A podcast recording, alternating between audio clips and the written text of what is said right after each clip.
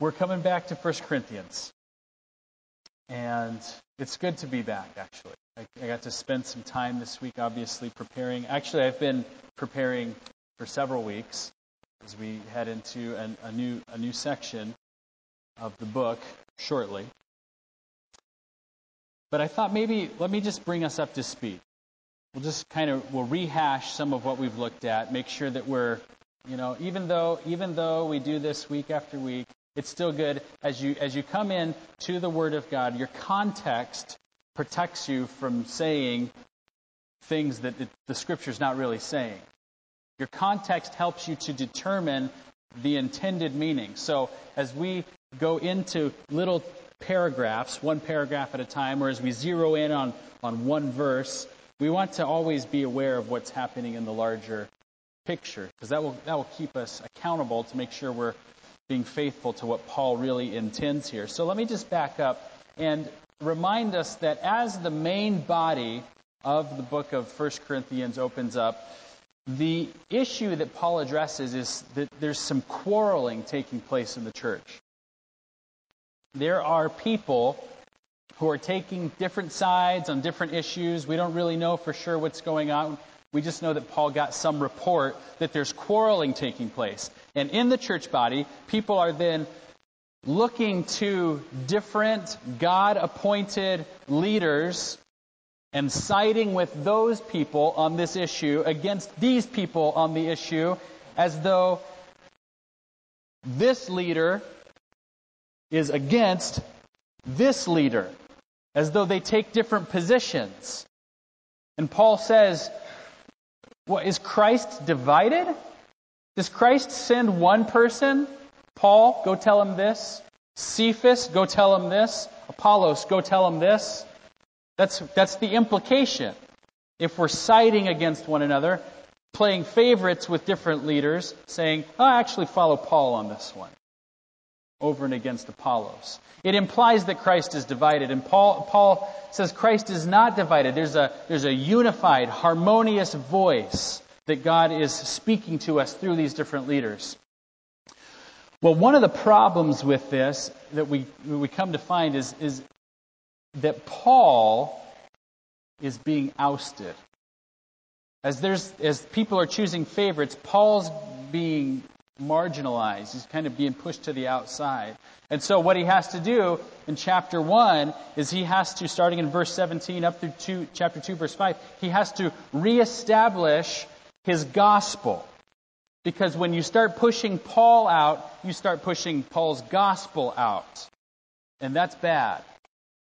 So he reestablishes the gospel. And what he reasserts is that this foolish gospel is actually the wisdom of God. So interesting how God has done his saving work through this message of Christ crucified, a crucified Messiah. Who, do, who thought of that? The great wisdom of God in that is that it's camouflage to the wisdom of the world. They don't spot it. They look at it and say, that's stupid. And then God saves people through it. And the foolishness of God turns out, turns out to be the wisdom of God. And the wisdom of the world turns out to be foolishness because they miss the most glorious display of glory that has ever been. So Paul has to help them understand that this foolish message is not foolish. And in fact, the foolish message was brought to a pretty unimpressive people, Corinthians. Remember who you were? Chapter chapter uh, 1, verses 26 to 31, the Corinthians are reminded that they don't have glorious roots. And beyond that, not only was there a foolish message coming to some unimpressive people, but chapter 2, verses 1 to 5, it came through an unimpressive preacher, Paul himself. He didn't come with eloquent speech. Well, much of the problem in the Corinthian church is coming from the fact that the Corinthians falsely believe that they are spiritually very mature people. probably because they're a very spiritually gifted people. Chapter 1, verse 7, Paul says you're not lacking any spiritual gift. He, he affirms the reality. You're, you're very gifted. But you falsely believe that you're spiritual. In chapter 2, verse 6, Paul says, I couldn't even address you as spiritual people, but I had to address you as people of the flesh. Your fleshly, worldly mentality has hijacked your view of Christianity, and that lens, that fleshly lens, has distorted the way that you're viewing all kinds of things, including the gospel, which he's trying to readjust for them. The other thing that it's really distorting is their view of leadership. So, starting in chapter 3, verse 5 to chapter 4, verse 14, he starts addressing their view of leadership. Now, the Corinthians are infatuated with the spectacular, right? Corinthians are living in the Manhattan of the ancient world. So they, you know, they know what is beautiful. They know what is great. They know what's savvy. And they're infatuated with it. And they have taken that view of greatness and they have cast it onto the leadership of the church. And Paul has to explain now leadership from God's perspective, which is different. So he explains that each leader has different gifts. Each leader has different callings. You've got to stop trying to make Paul responsible for things that Apollos is called to, or vice versa. Different gifts, different strengths. Paul plants, Apollos waters. And all those gifts are given for the church body's good. Chapter 3, verses 18 to 23. This is good for you. Receive what God has for you from these different leaders. Stop choosing your favorites. When you choose your favorite over and against the other, you're excluding some good that God is ten, in, intending to give to you. So don't play favorites. That's one of the ways in which leadership has to be kind of redefined. Everybody's got an assignment. The second thing that's closely related to that is uh, according to those assignments, those leaders will be held accountable. It is required of a steward that he must be faithful, chapter 4, verse 2. So Paul says, My main concern with regards to my calling and my responsibility to the Corinthian church is that I am being faithful to what God has assigned me to do. So I want you to stop judging my motives for what I'm doing. That's what he says in chapter 4, verse 5. The third thing that he confronts with regards to a false view of leadership is the Corinthians' belief that um, the Christian life offers you your best life now, we might say. Some have said, actually. And Paul says, no. The kingdom of God has not already arrived in its fullness. We're waiting for things. We're waiting for great things. But we can't expect that our life is just going to be sweet and cherry right now. We are a suffering people. So Paul has to explain that his own suffering as an apostle is not a sign that God's favor is not on him. You can see how this, how, how a, a, leader, I mean, this is supposed to be God's leader, right?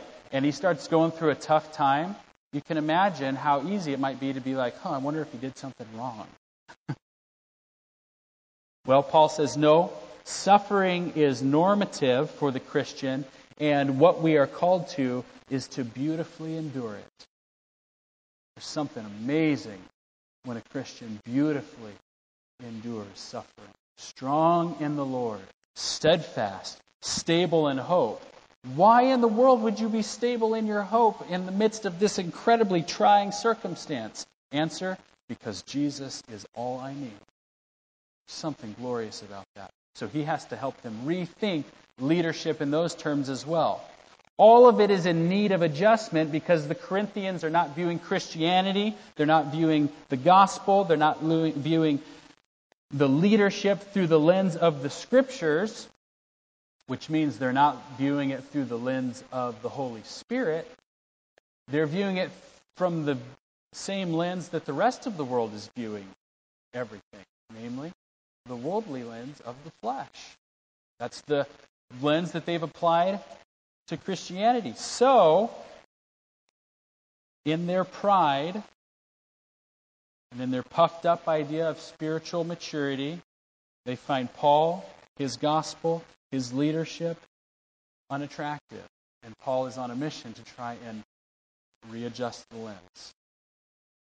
And that brings us to today's text, chapter 4, starting in verse 14.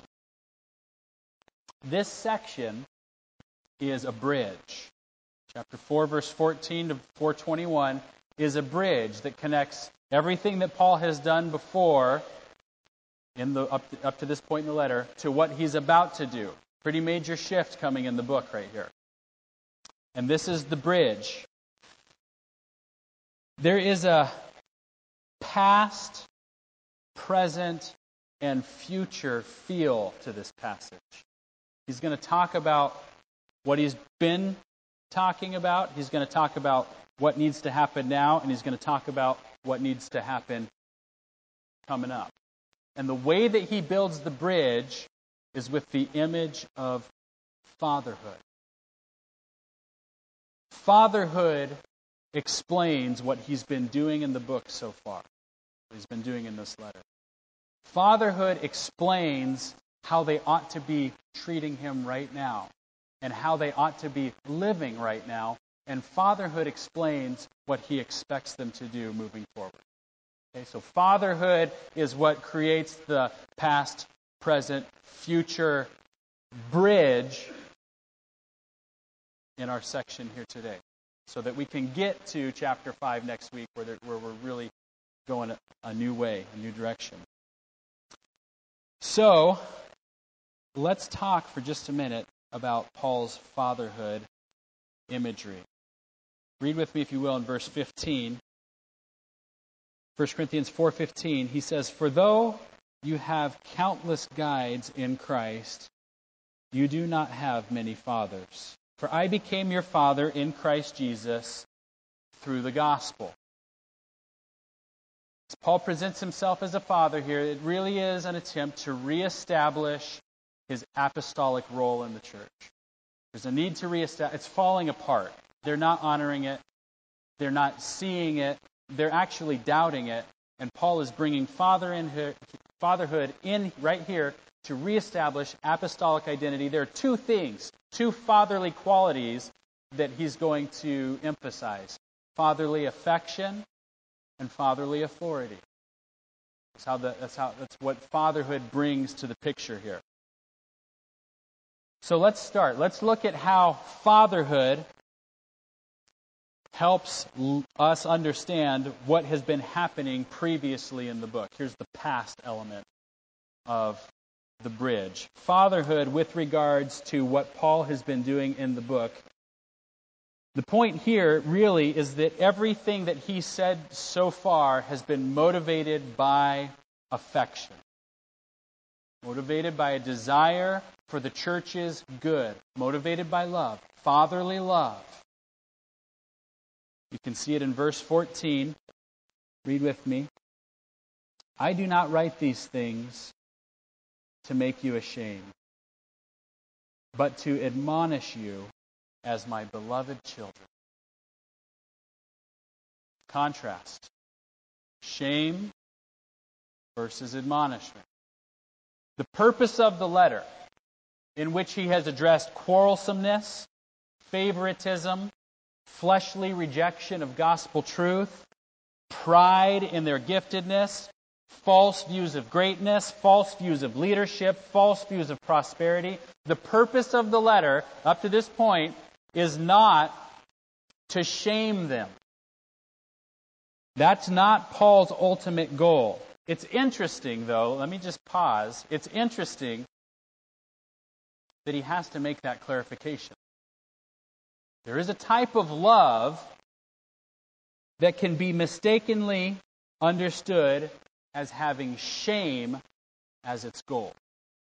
There's a type of tough love that can be misunderstood as is he trying to shame me?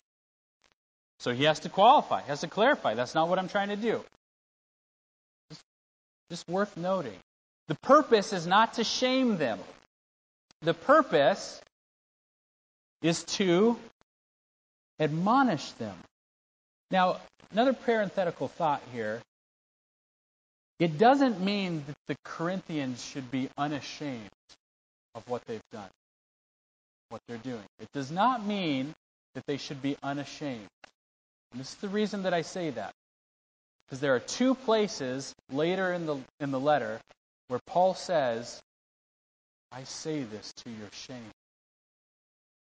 First instance is in chapter 6, verse 5, where believers are suing one another.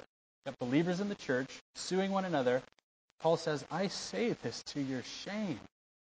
Uses the noun form of the same word. Happens again in chapter 15, verse 34. There's some ongoing sin taking place because of some false views of the resurrection. Paul says the same thing. I say this to your shame.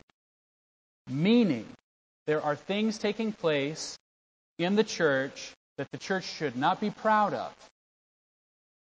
They should be repulsed by the fact that they're suing one another. They should be ashamed of that. They should be humbled by that, and they should want to flee from it. The Corinthians, if they're really taking Paul's rebukes at this point in the letter, if they're really taking them seriously,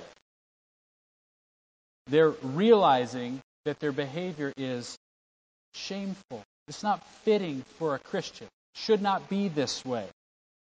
But Paul's goal is not to promote some ongoing sense of condemnation. The goal is not to shame, it's to admonish them as beloved children.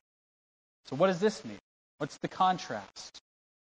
Might be some shame taking place, but that's not the ultimate goal. The goal is to admonish. The idea is that Paul intends to bring some sort of corrective influence. He wants to correct something that's gone off course. It's admonishment, not a desire to leave them with a sense of utter disgrace.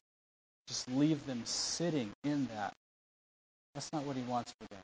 It's corrective in the end, not deflating in the end. Does that make sense? Feel, feel the difference? I want to correct this. I don't want you to just be wallowing in this hopeless sense of total disgrace. He helps us grasp the intention by regarding the Corinthians as his beloved children. His beloved children. And that gives us some imagery that we can take hold of, doesn't it? A father and a mother must admonish their children. You have to admonish your children. If you love them, you must speak corrective words. You must bring corrective influence into their life, corrective actions.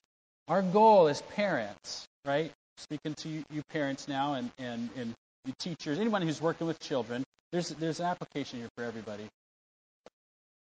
The goal is not, or shouldn't be, to shame them, to disgrace them, to deflate them under some heavy handed, ungodly pressure and process of humiliation. That's not the goal, right? Ephesians 4 4 Fathers, do not provoke your children to anger, but bring them up in the discipline and instruction of the Lord. The goal is that we see our children walking in life, go in the right path. When we talk to our girls about why we have to discipline them, we say, You were walking toward the fire. I had to stop you. I love you. This is the right way to walk. It's corrective. We want them to live. Paul wants the Corinthians to live. So, there's a gravity to the instruction. There's a gravity to our instruction to our children at times. You know what I mean? Sometimes you have to help them understand the seriousness of what's taking place because they are our beloved children. That's what love has to do sometimes. We don't want them growing up resisting authority, feeding every fleshly desire, addicted to pornography and desensitized to sin, admiring ungodly role models. We don't want this for our kids.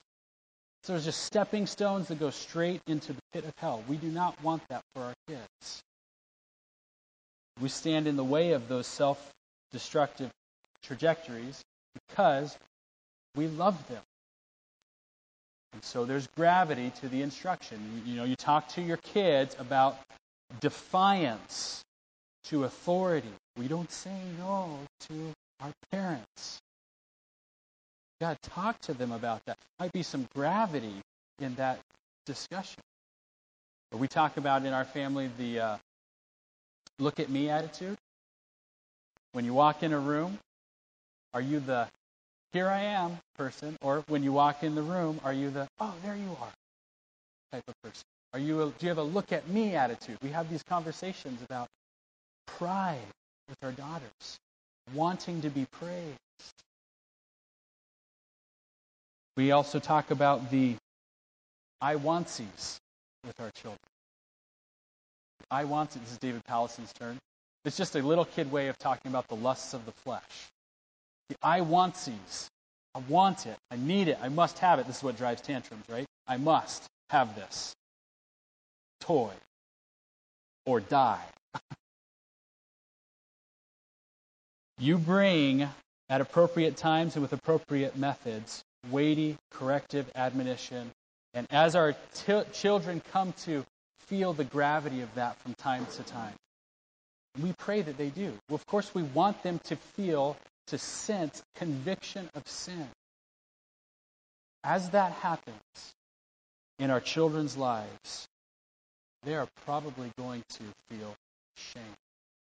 Ashamed of what they've done. And there are two things as a parent that we have to do to manage shame.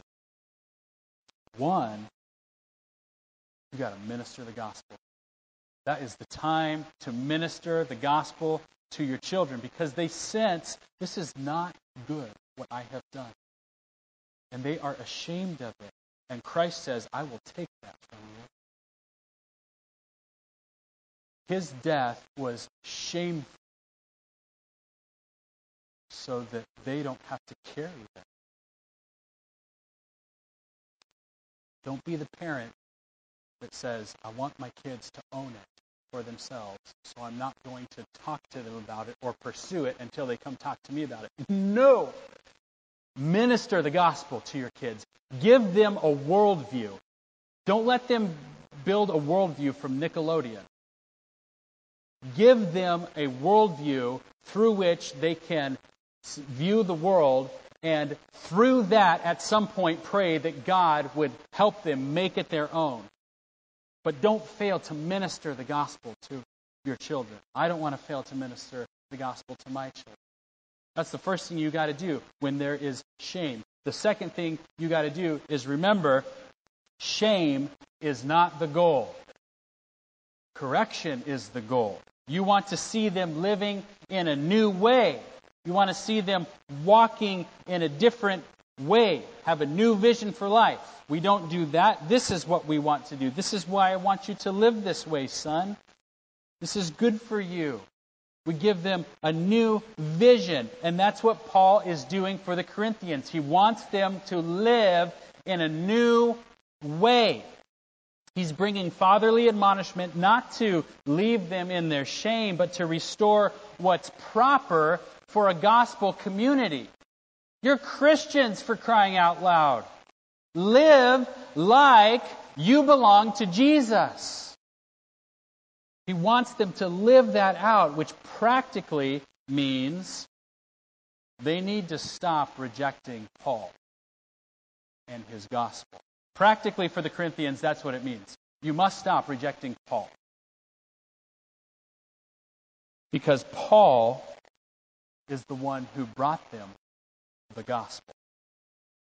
Verse 15 again For though you have countless guides in Christ, you do not have many fathers.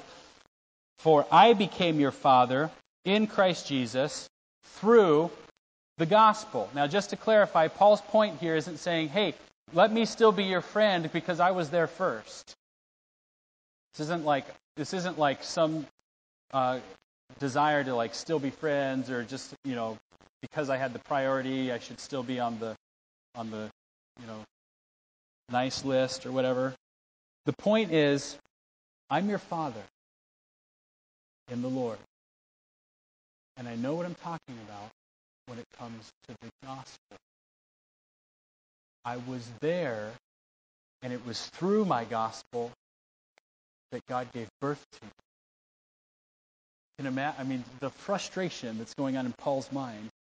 You can imagine your kids go off to school, they come home, and they are ready to go to war with you over the issue that storks deliver babies. And they are going to fight with you over it, and they are ready to argue, and they're like, they're living a little bit differently, or maybe majorly differently in light of this. Just go with the illustration. And you're like, son, I know how babies come. I was there. The frustration in Paul, you're rejecting the very gospel that gave birth to you, and you're rejecting the one who brought it to you. I know what I'm talking about when it comes to the gospel. Live like a Christian. Don't reject your father. Don't reject this gospel. I want you to start living differently. Embrace me and start living differently, my children.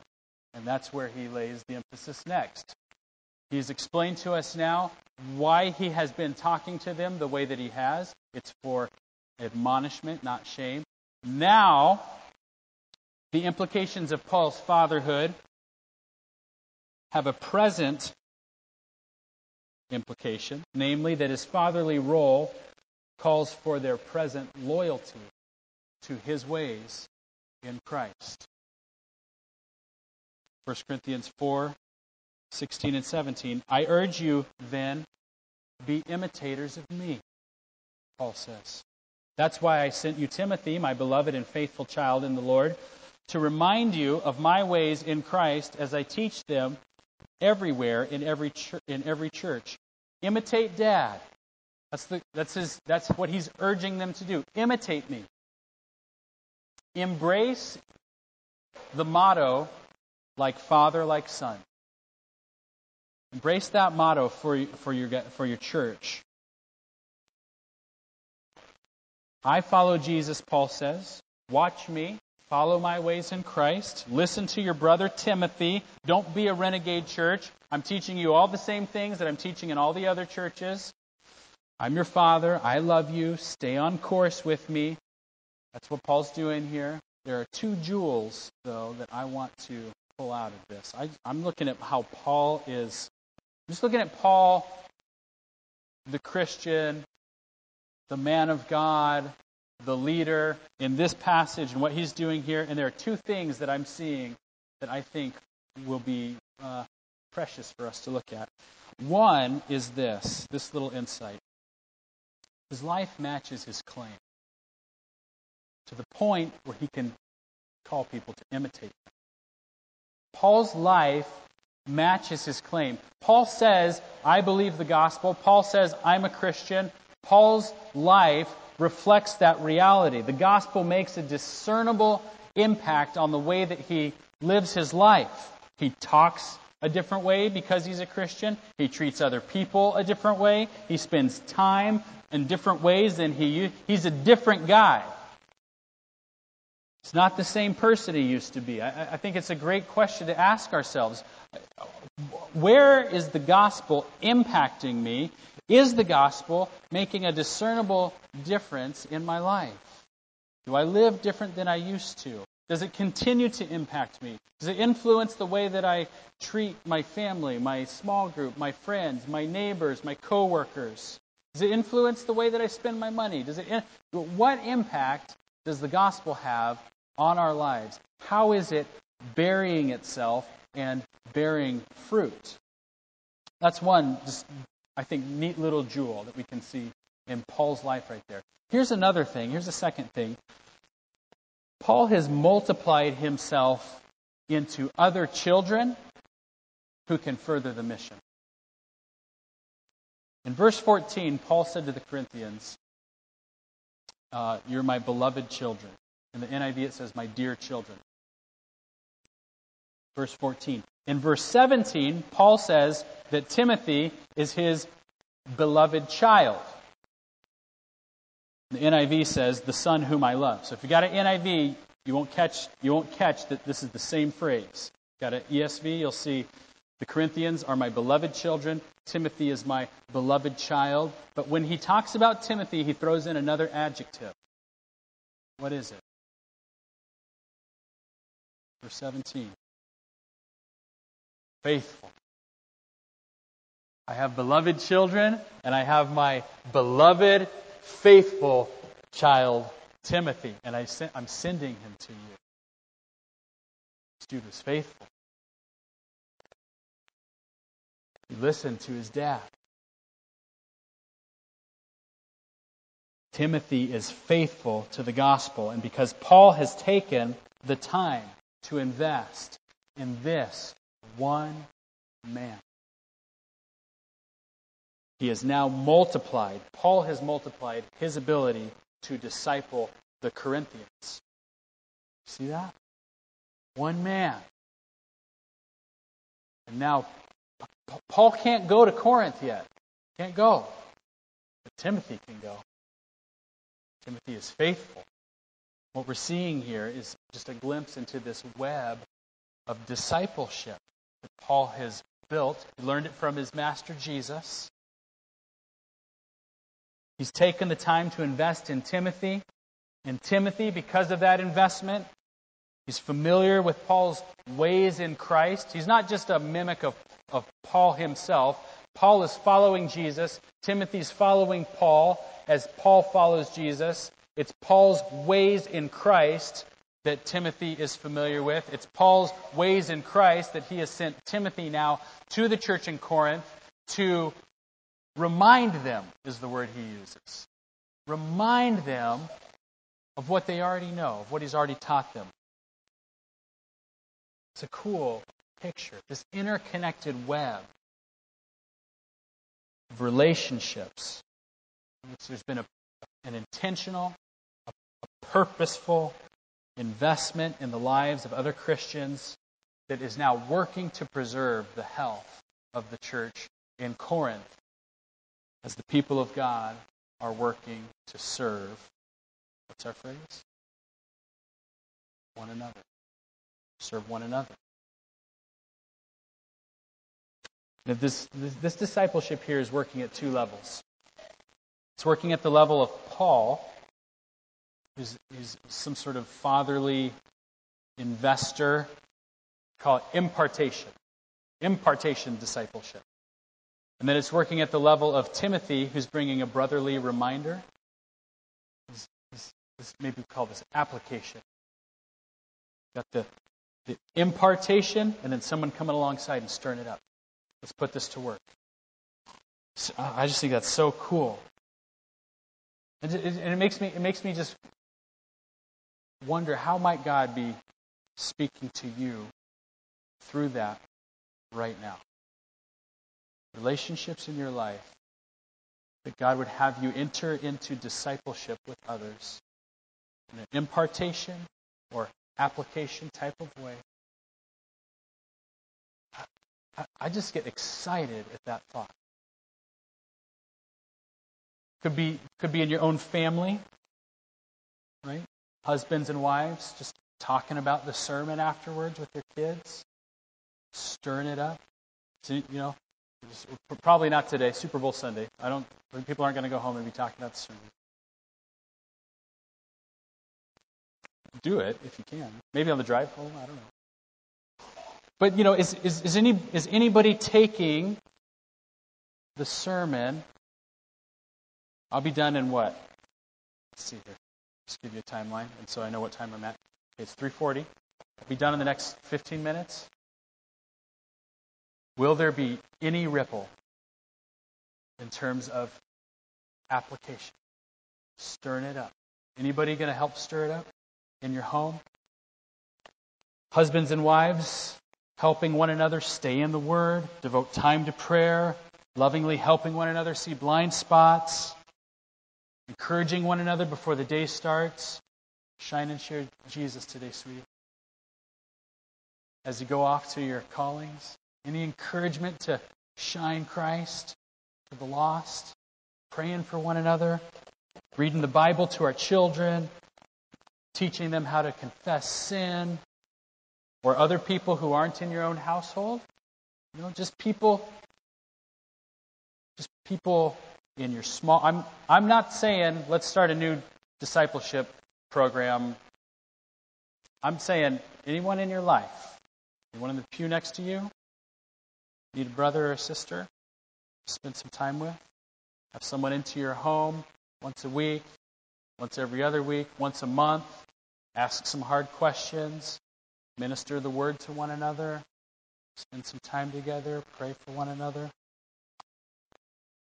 What an amazing work of God might unfold in this church body as the people of God gathering together in different contexts to serve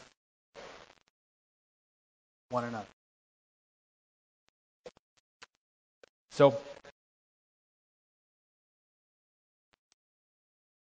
back up.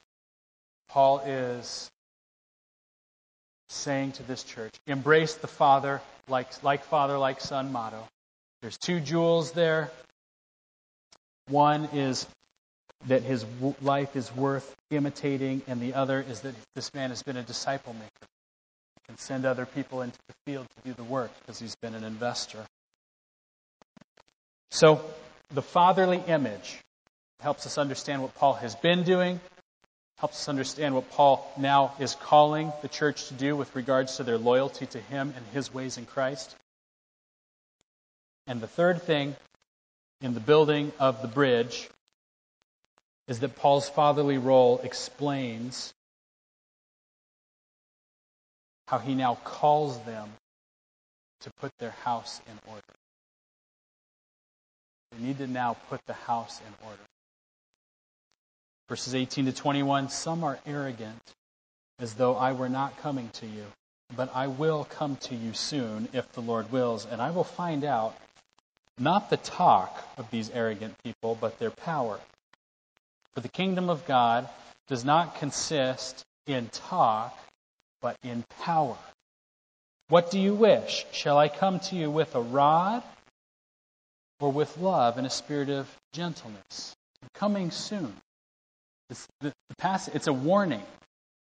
That's how this functions. It functions as a warning to the church. And here we see Paul's fatherly authority coming to the forefront.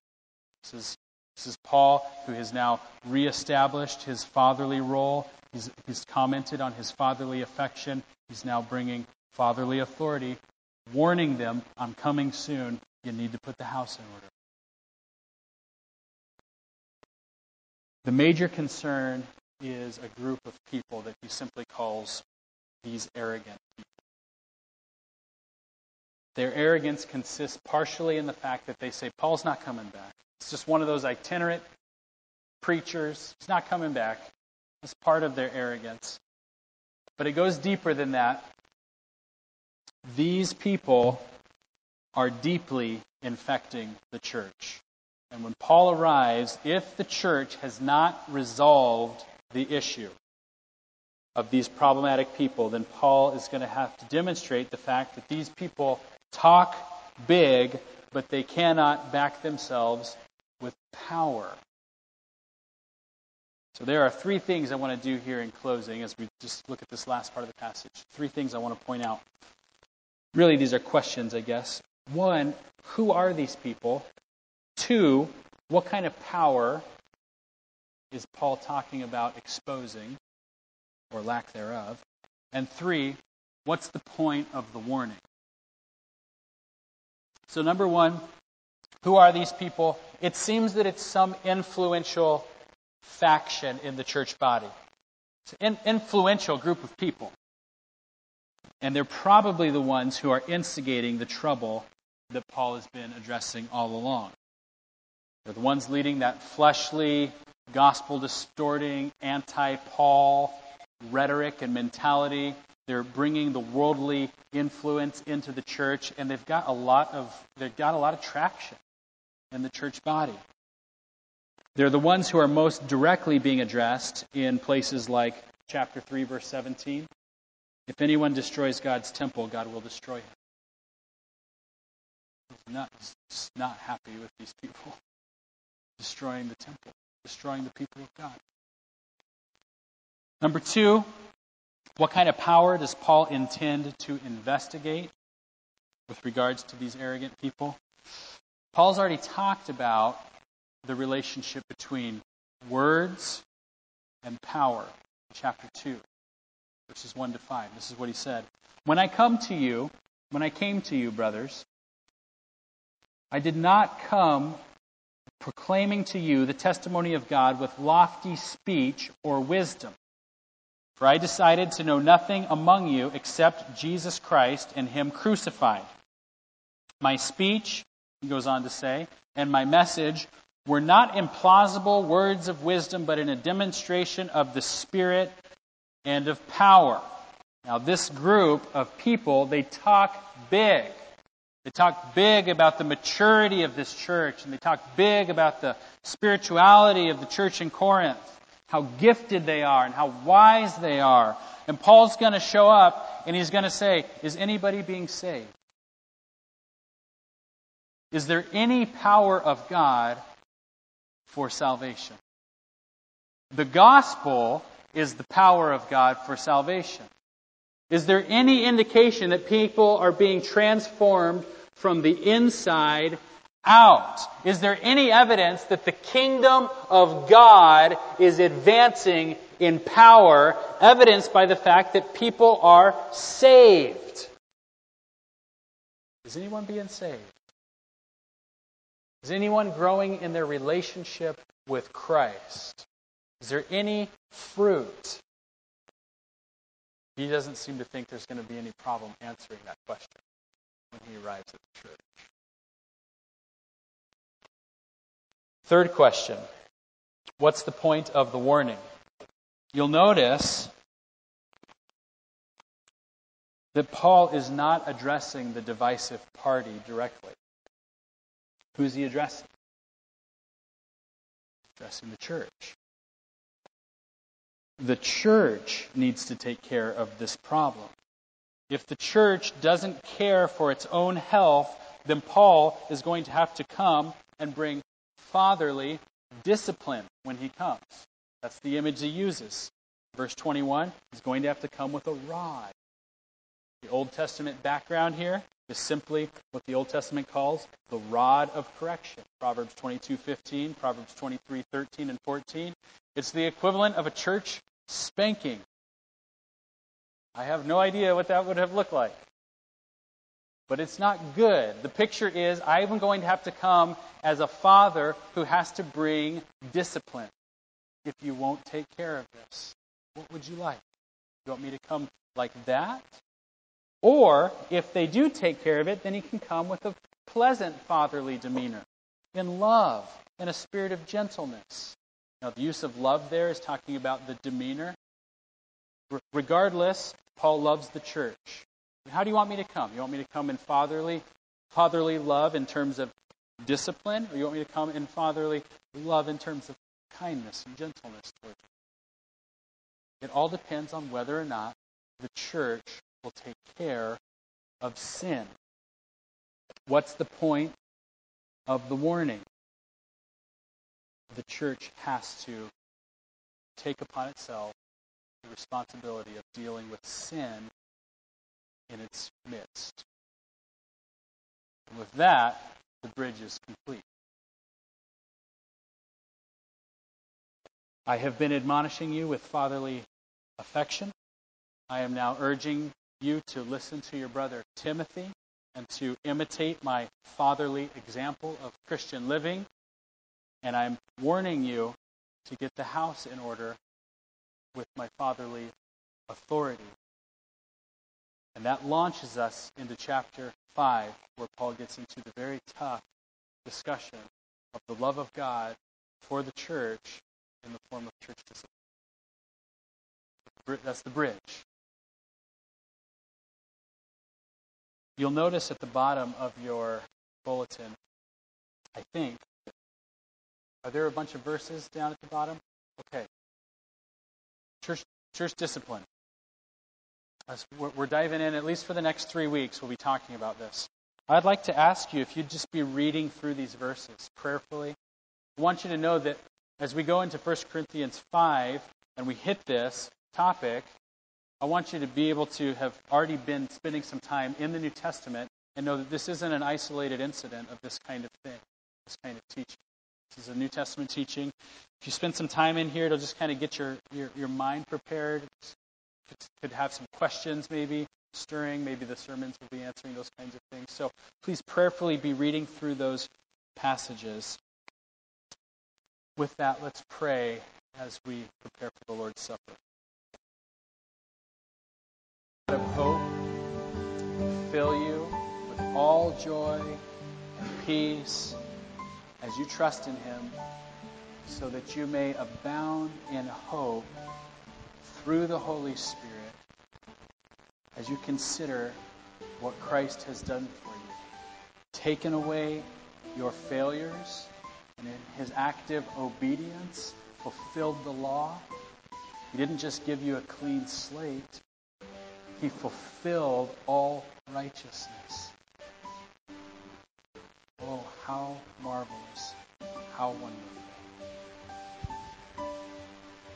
Go in peace. You're dismissed.